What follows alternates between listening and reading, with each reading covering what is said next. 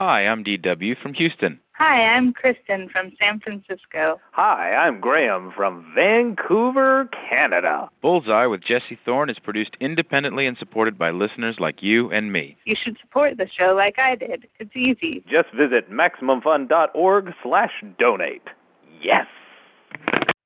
I'm Jesse Thorne.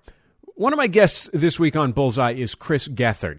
He isn't super famous or anything, but he's a very funny actor and comedian. And for a while, he hosted a regular stage show at the UCB Theater in New York. The UCB is this, I don't know, hundred or so dark theater in a basement underneath a grocery store. And then one night, he put a video on YouTube addressed to P. Diddy. And a few tweets turned into a few dozen tweets, turned into a few hundred tweets which turned into P. Diddy showing up at the UCB theater to do Chris Gethard's show. You want to hear the craziest thing that was that happened with him? No, of course I don't want to. Sure, let's just move on then. Uh, no, all he, right, all right. his assistant before the show was like, "Hey, at the UCB, do you guys have any TVs or computers?" And I was like, "Yeah, we have all that. Why?" And she's like, Well, there's this weird thing with Diddy where sometimes when he looks at a TV or a computer, it breaks. and I was like, come on. Like I was I didn't say it to her, but I was kind of rolling my eyes like, you know, like what's what's in it for her to convince me uh, that Diddy's magical. Now, keep in mind the UCB theater is tiny and the place was packed and there had been tons of press leading up to Diddy's appearance on Chris's show. So it was just me and Diddy in the green room. And they said, you know, it's time for you guys to go on stage. And we had prepared this video package, but we got to the tech booth and this video was playing and he's like, "Oh, what's this?"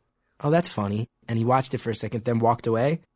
And it broke. The sound was off by like 30 seconds. And this was a DVD we had tested. He just broke it with his mind.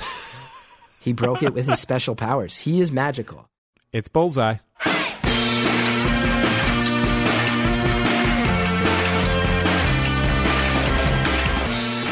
This week, Chris Gethard on his new memoir, A Bad Idea I'm About to Do, and the upsides of cable access. The McElroy brothers from My Brother, My Brother, and Me offer solutions to listeners' pressing pop culture problems, and Ren Weschler explains why Tom Hanks looks so doggone creepy in Polar Express. His new book is The Uncanny Valley. The good stuff and just the good stuff this week on Bullseye. Let's go.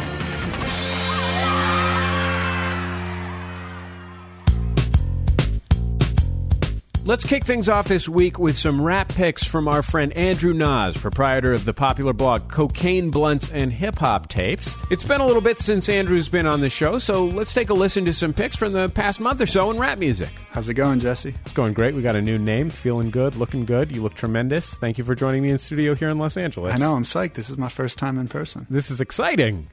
Young L. Let's talk about uh, Gas Station by SL Jones. SL Jones is part of past guest on this program, Killer Mike's group, uh, Grind Time Records. Tell me a little bit about this song.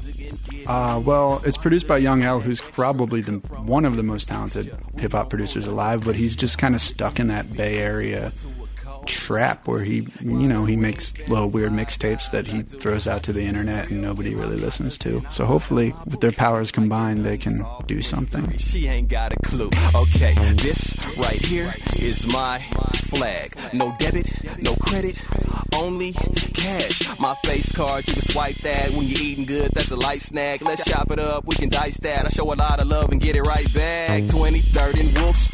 Shout out to my sis. Shouty say she miss me. Shout out to my ex.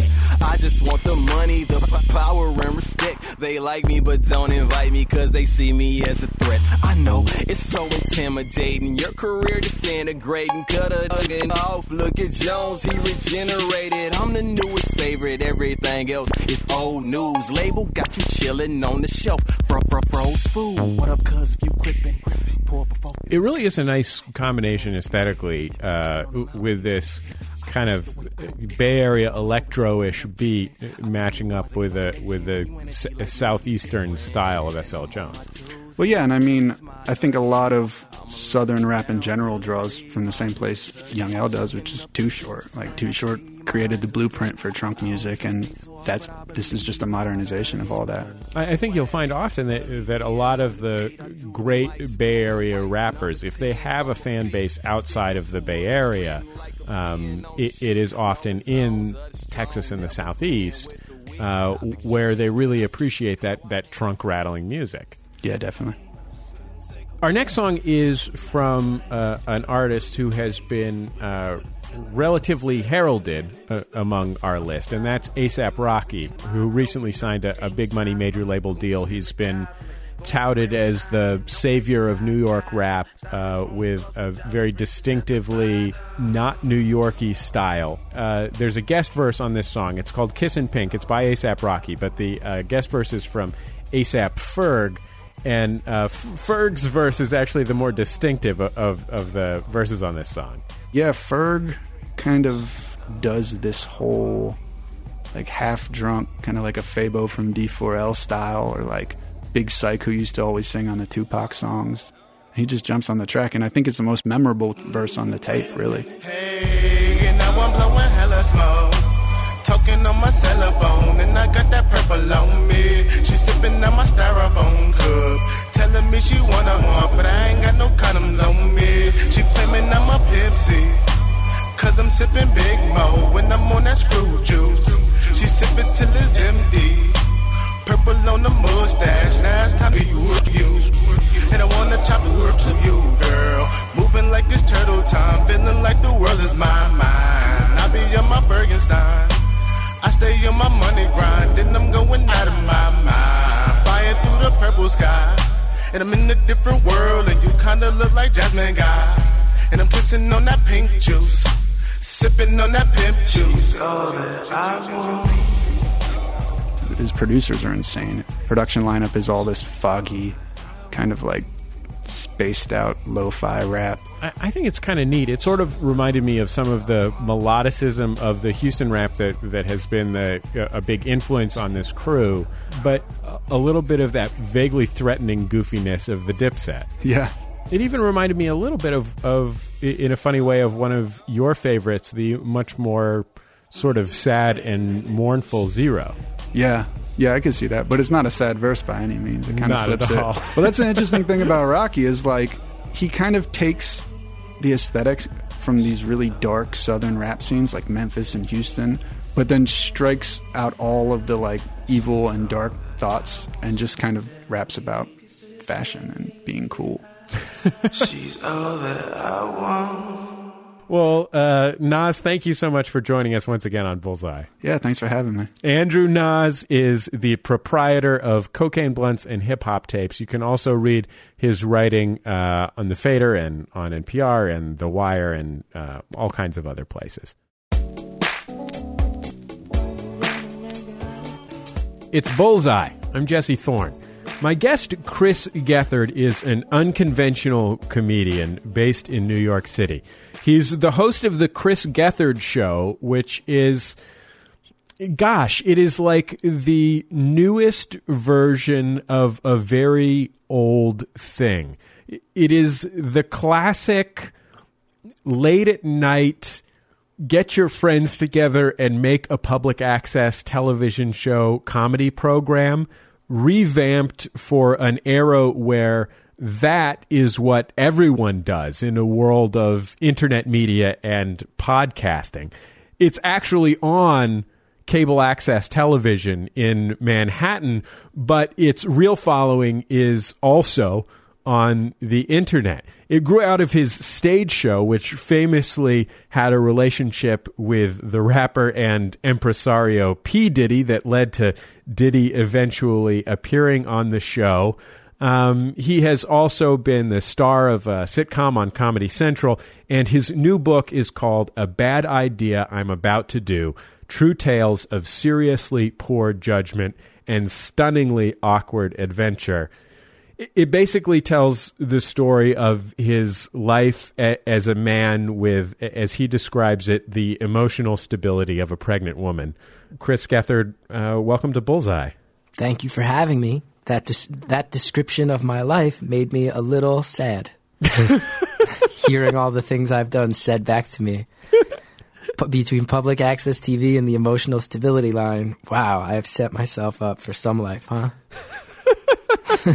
but Chris, you are you are a genuinely beloved man. I mean, you have you are a man who has built a cult of personality in New York City comedy that is uh, unparalleled, I think, to to the point where you can have a public access television program that features you surrounded by as far as I can tell dozens of people in fruit costumes Yeah. and yeah. with kazoos and ukuleles. Yeah. Yeah, that's true. Those things happen. There is a man who dresses as a banana that comes to all my shows. That's true. There's a man called the human fish. These are all things that happen on my show, on my public access TV show. I, I want to start talking by talking about uh, New Jersey, which is really at the heart of your book, which is largely about your uh, sort of growing up and your adolescent and post-adolescent years. You describing your uh, childhood in suburban New Jersey, it really read to me like as though your childhood was was children roaming the streets like packs of wolves. Yeah. Yeah, I don't think that's inaccurate. I grew up I grew up in a neighborhood that was very very Irish and like every kid I knew had uh, would wear blue jeans and a white t-shirt and had a crew cut. Every kid. It was like West Side Story. It was weird. In the summers when I didn't have school, pretty much my mom would open the door at 10 a.m. and she'd be like, "All right, see you at dinner," and we'd just go and see what trouble we could get into, which was fun as a kid. But it was only when I was an adult that I started to realize kind of how messed up and odd things were around the town that I grew up. What kind of stuff did you do that you realized was not all that typical for uh, someone that was born in the beginning of the 1980s?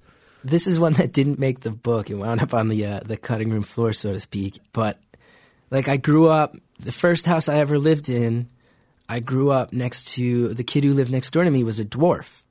He had dwarfism, and he was about six or seven years older than me. But because we were the same size, our parents were like, "Yeah, you guys just go hang out." So I look back on that, and that's not that's not a cool thing to do to me or the or the dwarf. That's not cool. I was like three or four. This kid was nine or ten, but because we were both little, that was the logic that had us play together. So he was furious, you know, this kid who had to hang out with this little infant, and uh, he used to torment me. He used to uh, like push me around, and uh, he always there was a sandbox in my backyard, and he always used to throw the sand on me, like intentionally would throw up my diaper, and I'd always go nuts and cry and tell my parents, but they could never catch him in the act. So when I was, as my parents tell me, when I was three years old, the the dwarf pushed me too far finally, and I grabbed a wiffle bat and I beat him. I beat I beat him with it. This child who was older than me, and my parents still to this day laugh, and they're like, "Yeah." And we we watched from the window, and um, you know, we were laughing because like he had he had been pushing you around, and you were finally fighting back, and he was getting what he deserved. And I'm like, that's not that was the sort of thing that I got older and I was like, that's not normal. Your parents shouldn't watch from a window as you beat a dwarf with a bat at the age of three. That's not normal. That's not a normal way to grow up. That's not a funny story. That's not a funny, charming family story that we should be telling at every holiday. That's weird. There's like nine different things about that that are really weird. That's a scene from a David Lynch movie. Yeah, my whole life, man. My whole life. Once I got to college, I was like, oh man, there's like rules to life that I never even knew about. I didn't even know about this. So being raised that way was psychologically damaging, but I, I look back now, and now that I'm a little more well adjusted, hopefully it led to a funny book. Were you the kind of a geek as an adolescent who who schemes and fumes? Oh yeah. Oh yeah, I was an angry young man for sure. I would actually say when I first saw the movie Rushmore, I was astounded at how similar Max Fisher was to me because I was that kid. I was the kid who did every activity when I was in high school. There wasn't a day that I didn't stay after school to do something. I was I just had my hands in everything, and I was also similarly very very um, angry. I was I was I was an angry little guy. It's Bullseye. I'm Jesse Thorne. My guest is uh, the comedian Chris Gethard. He's the host of the public access and internet television show, The Chris Gethard Show, and his new memoir is called A Bad Idea I'm About to Do True Tales of Seriously Poor Judgment and Stunningly Awkward Adventure. So, you write a little bit in the book about um, sort of realizing that you were bipolar Yeah. you know b- bipolarity the the two poles of of bipolarity or, are mania and, and depression Yeah. right? and uh, i guess we we got to pick one so why, why don't we start with the depression how Yeah. did the how did the depression manifest itself for you when it was at its worst I would have, um, you know, I, when it would show up on a consistent basis, it would be, you know, uh, feelings of gloom, stretches, like just the uh, sort of feeling down, constantly feeling exhausted, and also being entirely convinced that that was how the world was. And also, if anyone ever did anything negative, I would just constantly allow myself to con- convince myself that that was the base level of people, that people were negative, that people were uh, had ill intentions, and that you know just snowballs.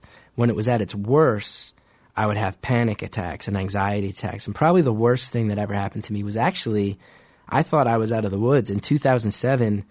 I was a guest writer for Saturday Night Live, and it was like my big my biggest break up until that point and I felt great and I, I went in for two weeks. I worked there and that's the dream job for a comedy kid you know? And then I submitted this packet to write for them the end of that summer and I knew they all en- enjoyed me and liked me.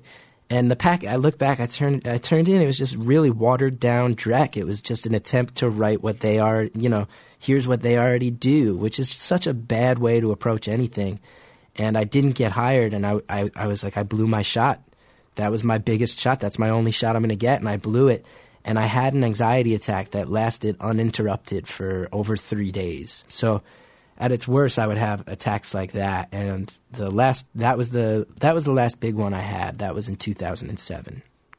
Um, we talked a little bit about depression, and the other side of bipolarity is mania.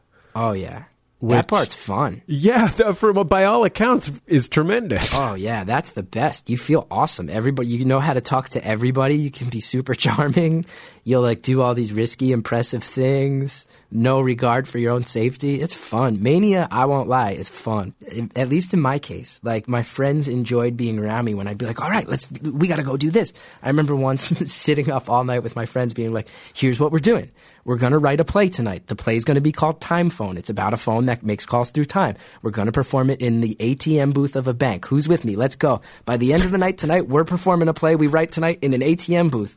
And everybody's like laughing at that. And I look back and I'm like, wow, I was completely unhinged. I really wanted to do that. I was like ready to go on that. And that's like fun and funny, but geez, man, I was not in control at all. When we come back in just a second, Chris Gethard actually confronts in real life the people who write horrible things about him on the internet. Why? I don't know. It's kind of amazing. It's Bullseye for MaximumFun.org and PRI, Public Radio International. Hey, podcast listeners, review our show in iTunes. It makes a big difference and it only takes a second.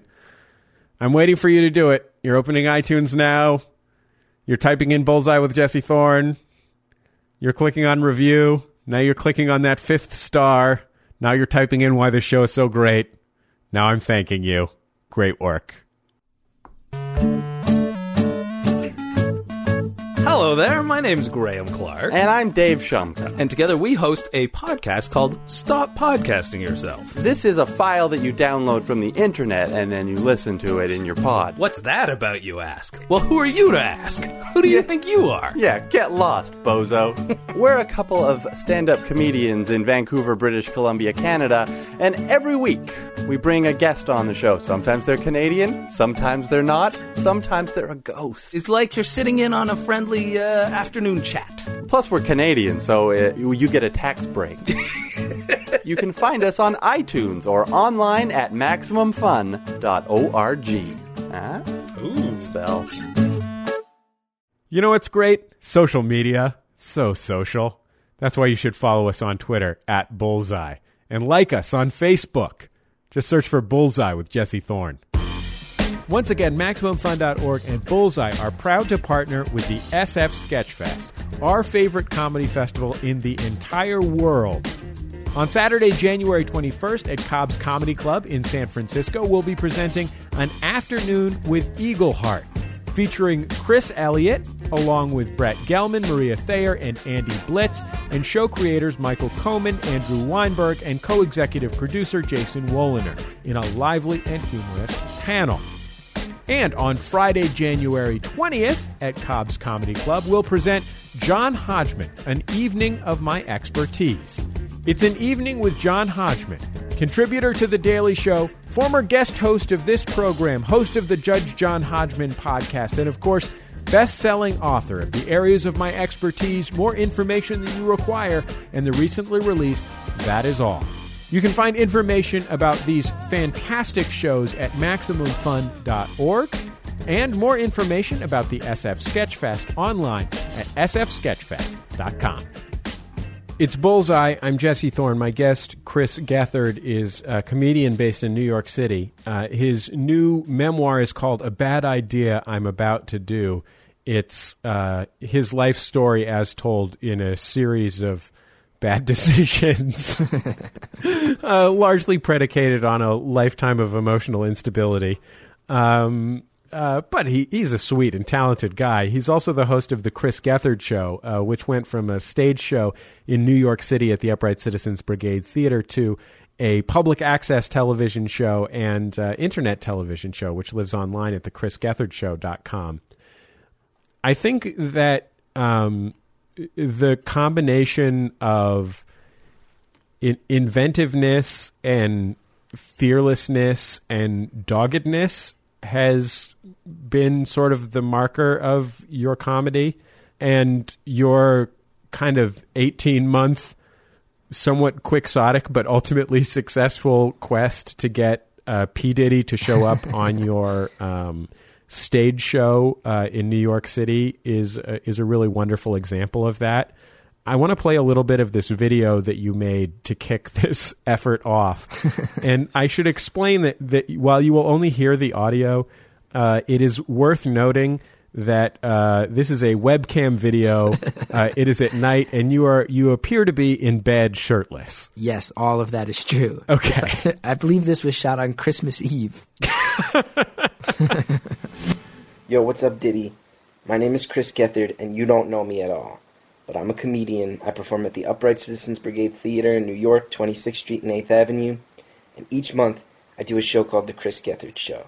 And I'm reaching out to you because I want to live in a world where I can make a video like this, and you'll somehow see it. And then you'll come and you'll make an appearance on my show. Even if that appearance is 30 seconds long, you'll just walk in and you'll wave hello and you'll say, yes, things like this can happen. And the crowd will go crazy, and you can leave, you can hang out, whatever you want. But I want to live in a world where something like that is possible. So I'm going to start tweeting you. I'm going to encourage people who are following me to tweet you. We're not going to be rude about it. And if you actually see it, maybe you'll come by.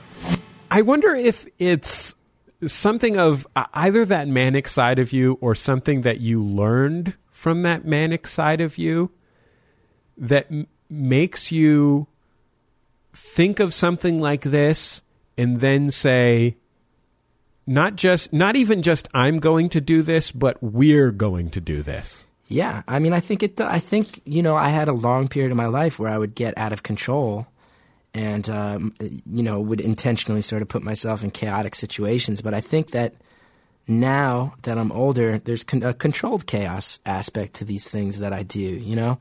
I think like a lot of really successful people and especially really successful creative people, Diddy has a little bit of that feeling about him too. Like he could just like he could just jump into the ocean and, you know, learn to ride a shark. I think that's completely true. His assistant, I had many funny conversations with his assistant leading up to the event when it became clear it would actually happen. And one of I said, you know, it must be pretty crazy at times being Diddy's assistant, huh? And she was like, yeah, probably the craziest it got was there was one day where we stayed up for four days straight. And it was really fun, but eventually I just like started crying and breaking down. And he was like, What's going on? What's up? And she was like, I have to sleep. And he was like, Oh, right. I don't have to. So sometimes I forget other people have to. Go ahead. like, do what you need to do. And he's just, he's magical. It's Bullseye. I'm Jesse Thorne. My guest is uh, the comedian Chris Gethard. He's the host of the public access and internet television show, The Chris Gethard Show, and his new memoir is called A Bad Idea I'm About to Do True Tales of Seriously Poor Judgment and Stunningly Awkward Adventure. There's something about public access television, Chris, Yeah. um, that I loved immediately when I heard that you were starting a public access TV show, and it. I imagine that part of why you did it was because public access TV stations have a bunch of TV equipment that you can use. Yes, you're a very smart man. If we wanted to, uh, after after we did Diddy at UCB, we weren't going to top that. We did three or four monthly shows after that, and that show had been the, the when we did our show at the theater had a lot of buzz. And Diddy, it was like, how are we gonna? We're never gonna get a bigger pop than we got off of that show. So it needed to change. And public access, it was like if if we wanted to rent the facility they have, it would cost us thousands of dollars a week. And there, all you have to do is fill out paperwork. Watching the show is a, really interesting experience because it feels like it, it, it feels like you are doing everything in your power to create um, to create a, a two way experience out of a one way experience. To create something that is almost like social media out of television, you are surrounded by people at all times. Yeah. Um, you sit in a like you are the host of the show, but you are typically sitting in a panel of like twelve different people, Yeah. um, talking to the audience, taking calls, um, introducing people. Like you're you're basically just at all times with seventeen other people, and also interacting with the internet at the same time. Yeah. One of the things I enjoy about the public access show the most is that I am often in the middle of just chaos. Uh, The host of the show is the lowest status individual many, many times. I, I often don't have control. I'm often being made fun of. And at times I've been physically beaten on the show. And that's all by my own design. But I like making it very clear of the guy who's supposed to be in charge traditionally is the last one in charge. And the person who's most in charge is the person calling on the phone from four states away. That's who really defines the show. I want to ask you about this video that you made, um, in which you brought someone who had written horrible things about you on the internet Yes. into a studio and interviewed him. Yes, this guy. Um, I did a TV show on Comedy Central called Big Lake, and it was supposed to be my big break. You know, Adam McKay and Will Ferrell were producing it. They had plucked me out of nowhere, and it was a great opportunity. I don't regret any of it, but it didn't work out, as TV shows sometimes don't. And this guy was particularly not a fan of my performance on the show, and he went on IMDb and he said he put up a brutal, a brutal, brutal message board post. And uh, probably the highlight being when he encouraged my agent to kill herself, to hang herself. And also, I don't have a headshot on IMDb. And he said, Good call. You're going to want to distance yourself from you as much as possible. It's pretty witty, but it, I mean, it was harsh. Um, and initially, I tracked that dude down because I thought it would be funny to stop where he lived in the middle of the country and confront him there. And he wrote me back some very, very aggressive, crazy messages when I found out who he was and contacted him through Facebook. But then when he he visited New York, we uh, we met up and we went to one of the classrooms at the UCB Training Center, and he walked in. We turned on the camera. We had a, it was like a maybe eleven or twelve minute conversation, and then he left. My agent's female, but when you said maybe she should have hung herself, that stung. So I have some anxiety about you know career stuff. But I could see why you'd be nervous. Based on- based on not to be again. but No, just, go for it. Just you know, comedy. I know a lot of comedians, and just that nervousness that you all Oh, have, oh yeah. that all of you all have. I, This city will crush you. I, mean, Yeah. Oh, I bake. You know, You I, do. I bake cookies and bread. I mean, Would you not say so? Stress. Would you say that you are better at baking than I am at? Absolutely. yeah. yeah, but I'm not that great at baking. I kind of expected him to say, you know, oh, it's the internet, people go overboard, you say all this crazy, exaggerated stuff. He stuck to his guns. He hated me, and I give him credit for that. The other day, I was um, compiling a video, mixing down a video. I can't remember what it's called. And that takes like 15 minutes or something on my computer. It's kind of a long video. And so I was, I had this really profoundly idle time on my computer, and I typed my name in, in into the internet. And, um, and I just found this wellspring of horrible things people were saying about me. Sure. And I am a really minor public figure. As am I, as am I. But people look for anyone they can lash out against. They do. And I gotta say, I can't change what I look like. I can't change my voice. So I just gotta own those things. And other, I feel like I always just assume that people who lash out and tear me apart on those things have probably have some. Their anger indicates bigger problems than my problem with what they're saying, if that makes sense. I assume there are things in their life driving them to do that that are worse than it's going to make me feel. So I just choose not to get affected by it. And in fact, I try to use it as much as possible to get more material, more comedy, more ways to connect with people. Chris Gethard, I, I sure appreciate you taking the time to be on Bullseye. Thank you. Thanks for having me. I'm sorry that so much of it exposed me as a uh, manic, depressive, angry, violence uh, ridden weirdo. Chris Gethard's new book is called A Bad Idea I'm About to Do True Tales of Seriously Poor Judgment and Stunningly Awkward Adventure. You can watch him on The Chris Gethard Show at thechrisgethardshow.com.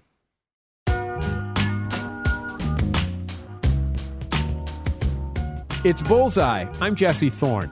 The McElroy brothers are not experts at anything. However, they do host the advice podcast, My Brother, My Brother, and Me, at MaximumFun.org. From their homes in Austin, Texas, Cincinnati, Ohio, and Huntington, West Virginia, Justin, Travis, and Griffin McElroy dispense advice on a wide variety of subjects in which they have no expertise, and we've invited them to Bullseye to dispense some advice on matters pop cultural. Uh, Justin, uh, Griffin, Travis, welcome to Bullseye. Well, thank you. Thanks- Thanks, thanks so for much having for us. having us, Jess. You really hit the non-expert thing much Yeah. harder than we assumed you would. Okay, here we go, guys.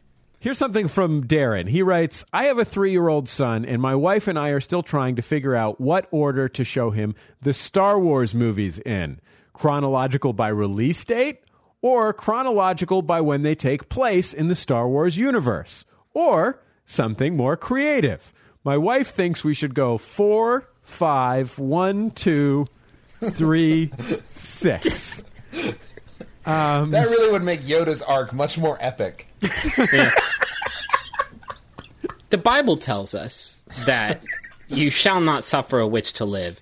And the Star Wars movies is all about space witchcraft. So I would Mhm. suggest maybe for a purpose driven life that you don't let them watch the Star Wars movies. All I know is that when I have kids, we'll watch the fourth, fifth, and sixth, and then I will vehemently deny the existence of the other three. yeah, just don't show them to them. They're bad things. Your kid's going to end up. I, I, they're going to end up. Your like, kid's gonna be sad. You're gonna make your child sad. Your job is to protect them from. I think I would say you run a real risk if you show them one, two, and three first of them just bailing on the whole thing, like chalk it up to like when my dad tried to make me listen to to Billy Joel and he started with Captain Jack when he should have gone straight to Piano Man. He just ruined me on the entire experience forever. You know. So your final recommendation, gentlemen, is uh, only to show him the ones from the late 1970s and early 1980s. Yes. Or if you want to get up in heaven, skip the whole the whole kit and caboodle. Here's a question from Russ. Hey, is Kesha a lousy rapper? Or is she just sing talking over a beat, kind of? I don't know. Please help. I- I guess the question is is she a singy rapper or a rappy singer? I think if, if we learned anything from the Super Bowl shuffle, it's that if you're going to be bad at rapping, you better be good at football. And as far as I, as far as as far as I know, Kesha is not good at football. I'm not saying she's bad. She's probably she's wiry, clearly not re- not afraid to get dirty. Yeah. Um, I think that Kesha's strong suit has always been being instantly forgettable. you're saying that her strength is once she has the football, no one's going to think to stop her. They'll just let her walk on by because what what's she gonna do? Mhm. Then touch touchdown Kesha. Justin McElroy, Travis McElroy, and Griffin McElroy are the hosts of My Brother, My Brother, and Me. The free podcast is available at MaximumFun.org or in your iTunes or other podcasting software. If you have a question for them, email them at mbmbam at MaximumFun.org or Twitter them at mbmbam. Gentlemen, thank you so much for joining us on Bullseye. Well, thank you for having us. Thanks, Chief.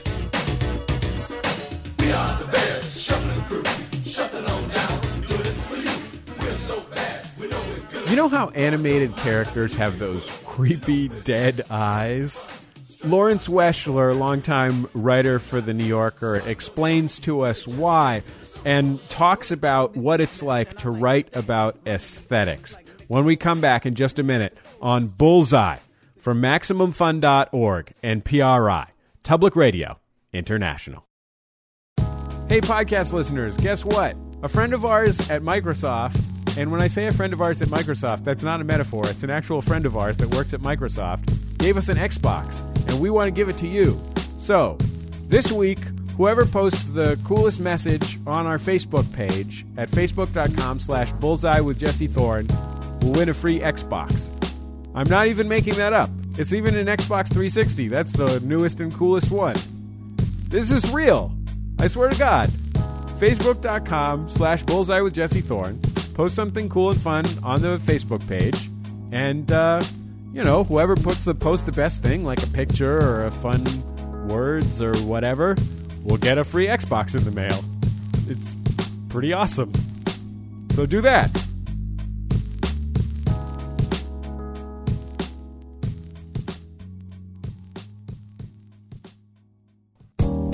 Production of Bullseye with Jesse Thorne is supported in part by the menswear blog Put This On, presenting the Put This On Gentlemen's Association. Members receive a handmade pocket handkerchief in the mail every 60 days. More information at putthison.com.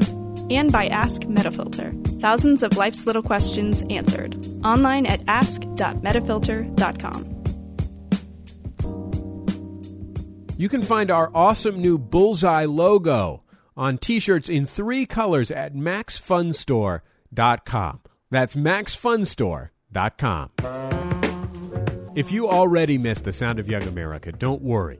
In honor of the launch of Bullseye, we've got a free torrent at maximumfun.org of our entire recorded archive of the sound of Young America. 15 gigabytes of audio and video, all absolutely free. Hundreds and hundreds of hours of audio infotainment, all free to download and distribute. Find it in your favorite torrent tracker or online at MaximumFun.org.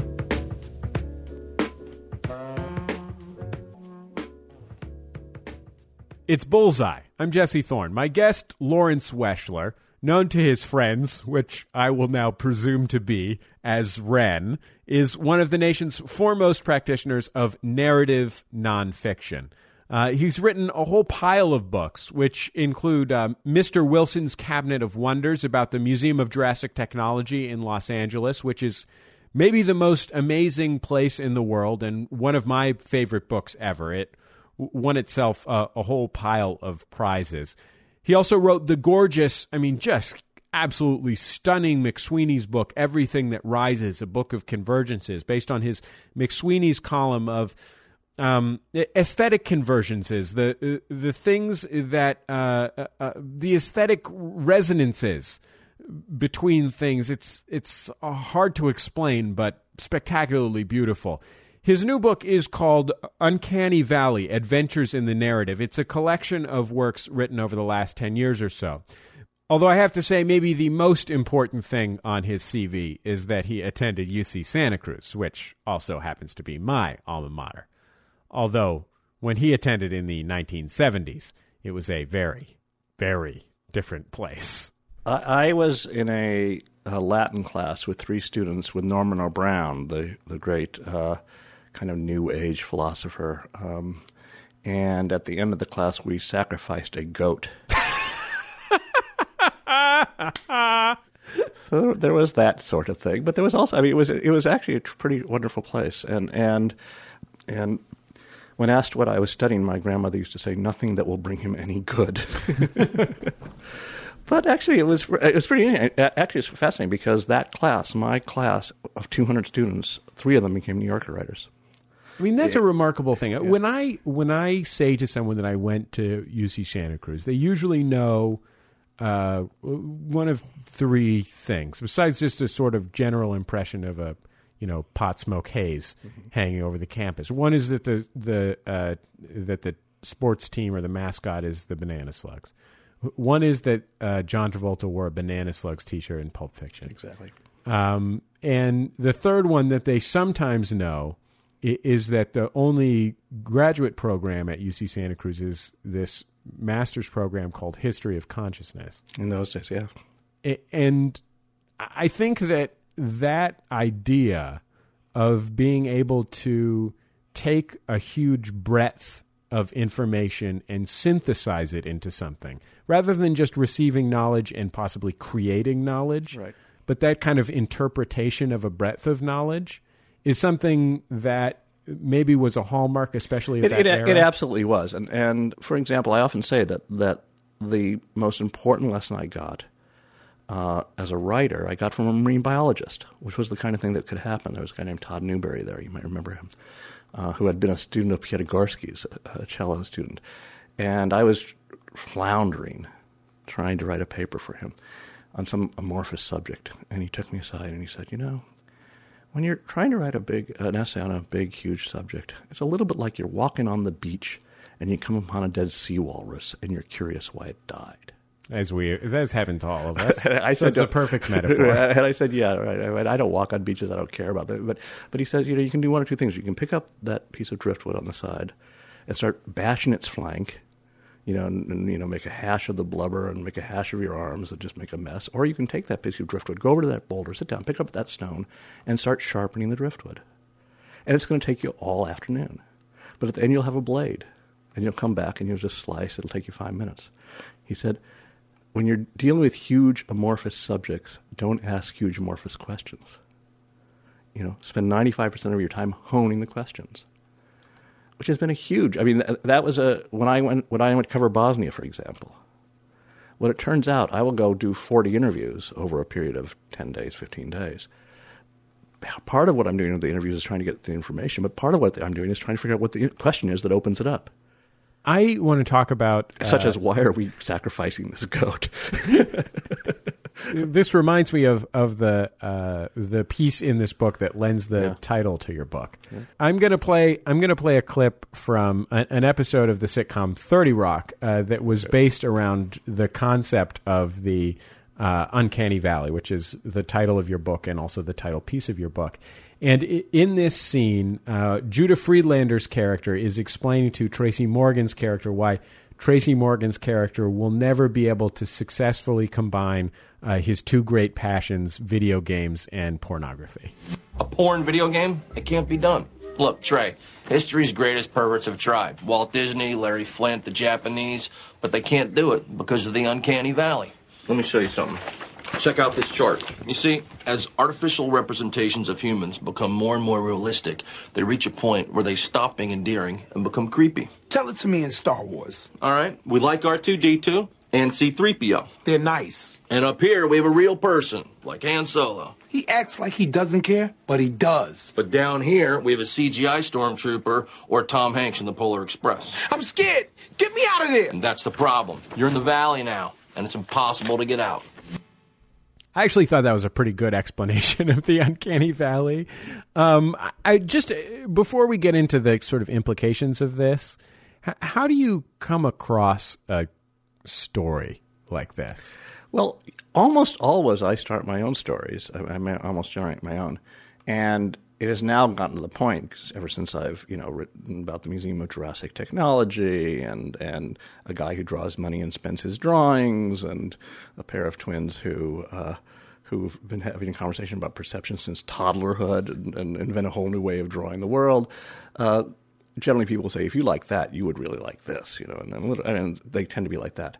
Uh, invariably, I get drawn into things that I don't know anything about, and and as was the case here. In this particular case, I got a call from Wired. This was in 2002, and they said, weird things are going on in the digital animation world. And I said, but I don't know anything about digital animation. They said, exactly, so go do it. And, and, and in this particular case, they said, uh, all I knew was that, that there was, that they seemed to be hitting a wall.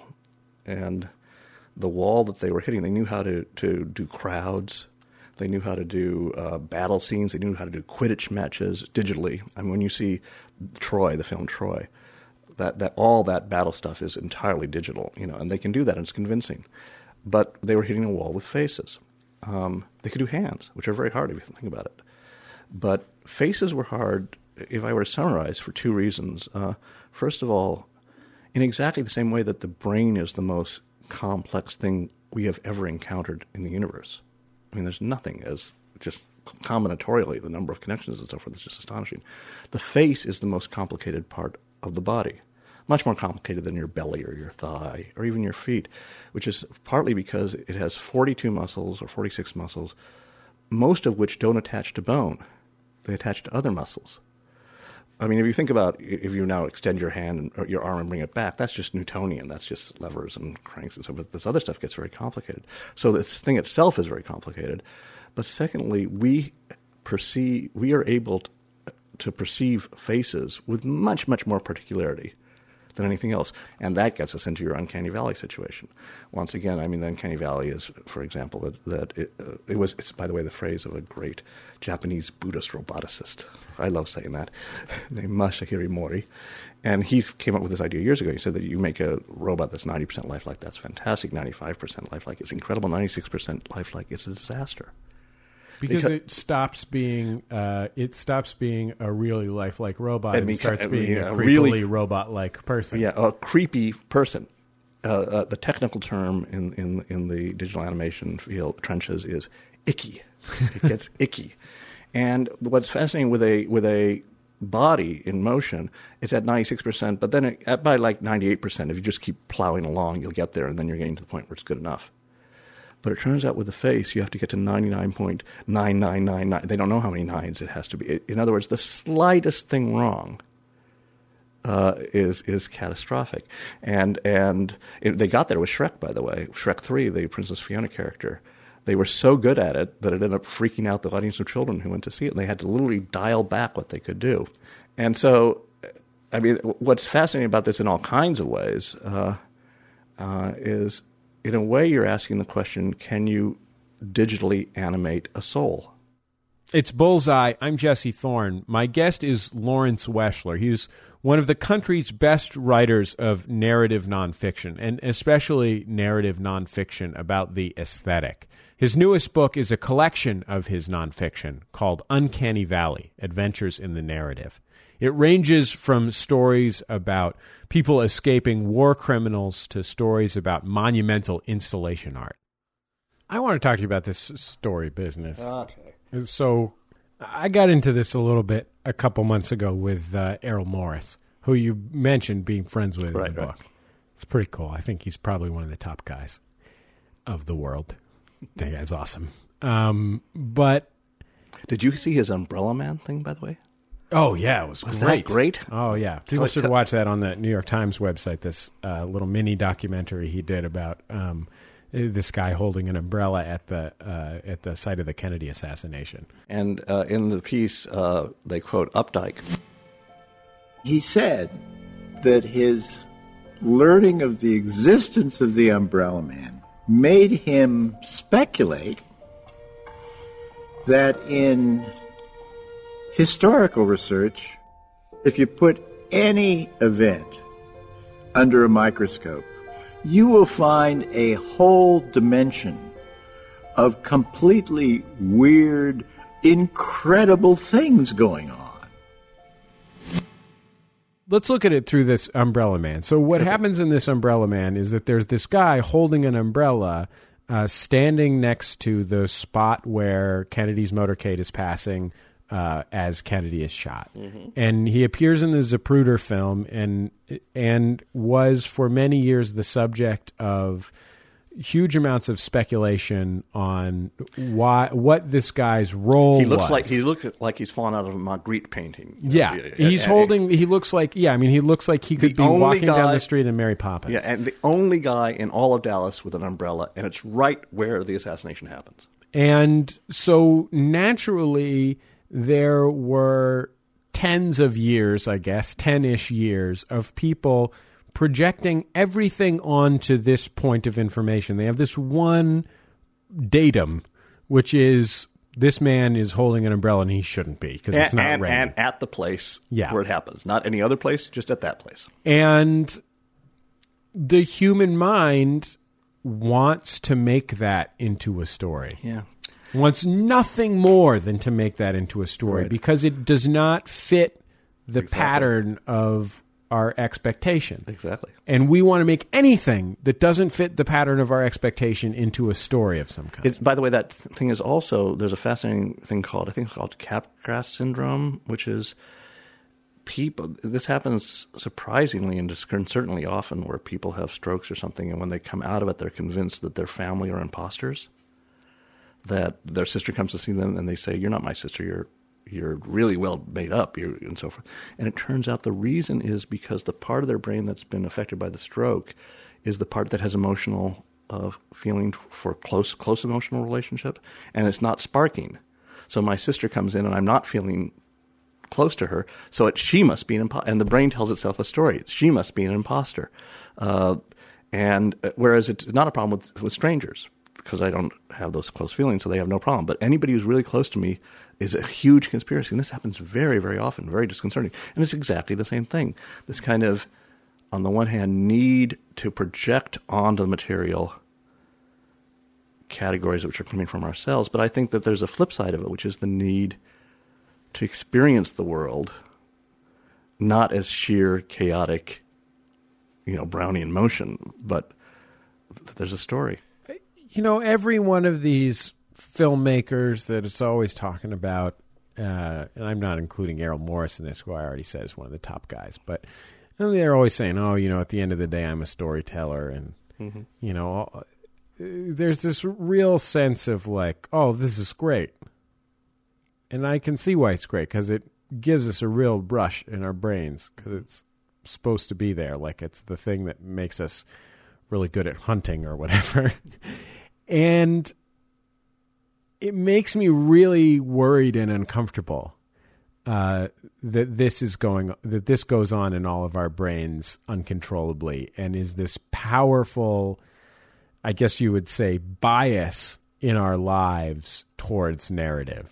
Mm-hmm. you know unless it's unless it's narrativized it's it's not absorbed. And if you narrativize something that isn't rational it will be absorbed Well, there's an interesting problem. I mean, I, I would phrase it differently. I would phrase that in most of our lives, we are treated like robots.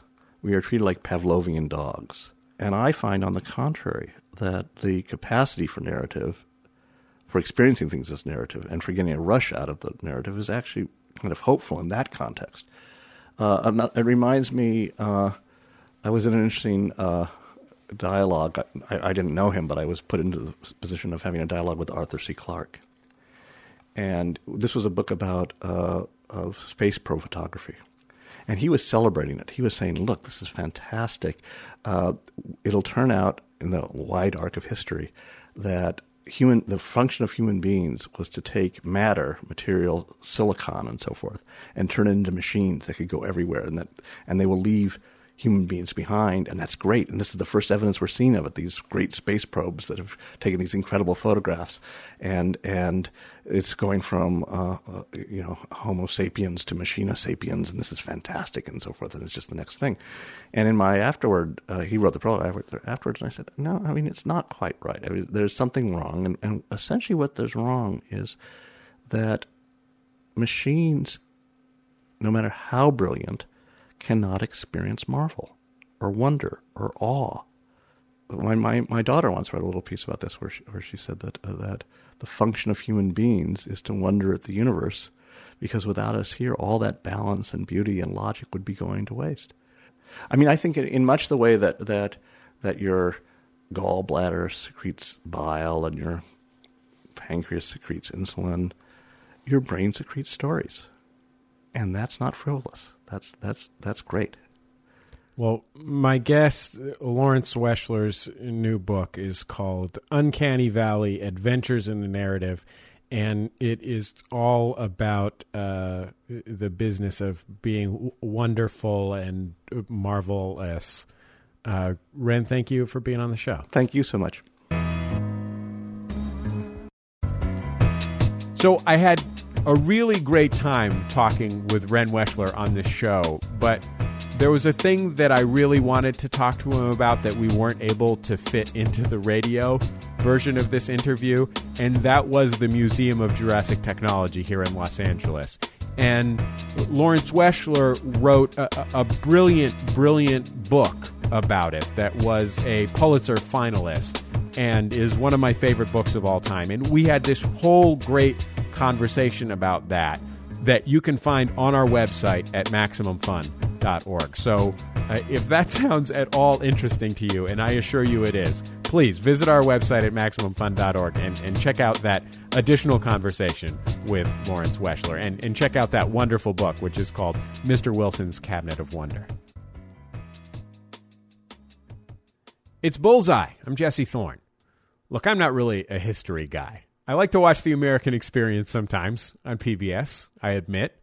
I recently enjoyed watching the Panama Canal episode, but I'm not the sort of guy who holds up in his study with a few volumes of Herodotus and a tumbler of scotch so I can really wrap my head around the ancient world.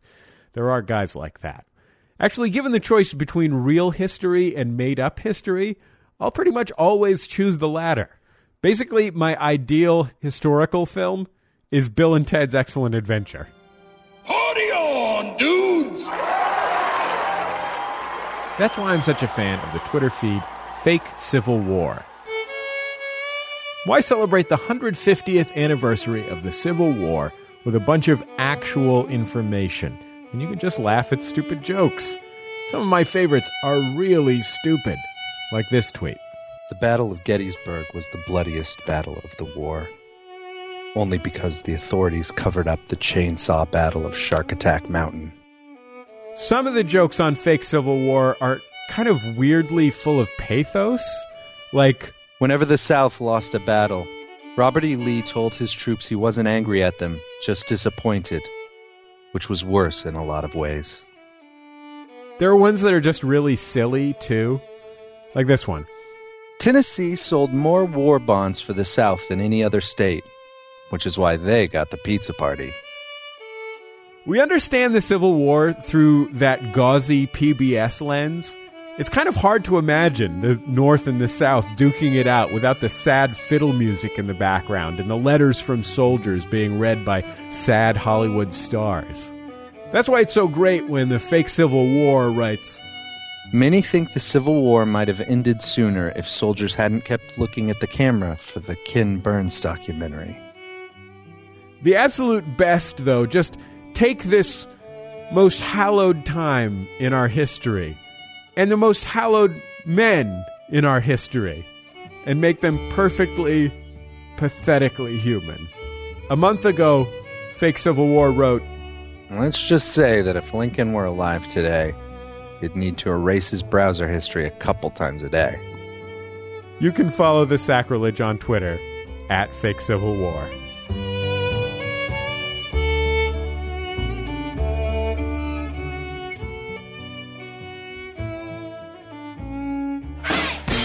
That's it for Bullseye this week. The show is produced by Speaking Into Microphones. Our producer, Julia Smith. Nick White is our editor. Our intern is Colin Walzak. Special thanks to Roman Mars. Thanks to Paul Ruest at Argot Studios for engineering the New York side of our Chris Gethard interview this week. Our theme music is Huddle Formation by the Go Team. Thanks to the Go Team and their label Memphis Industries for letting us use that. You can find us online at MaximumFun.org, on Twitter at Bullseye or on Facebook at facebook.com slash bullseye with Jesse Thorne. And remember, all great radio hosts have a signature sign-off. I'm Jesse Thorne. Support for this program comes from this station and Public Radio International stations nationwide and is made possible in part by the PRI Program Fund, whose contributors include the Ford Foundation and the John D. and Catherine T. MacArthur Foundation.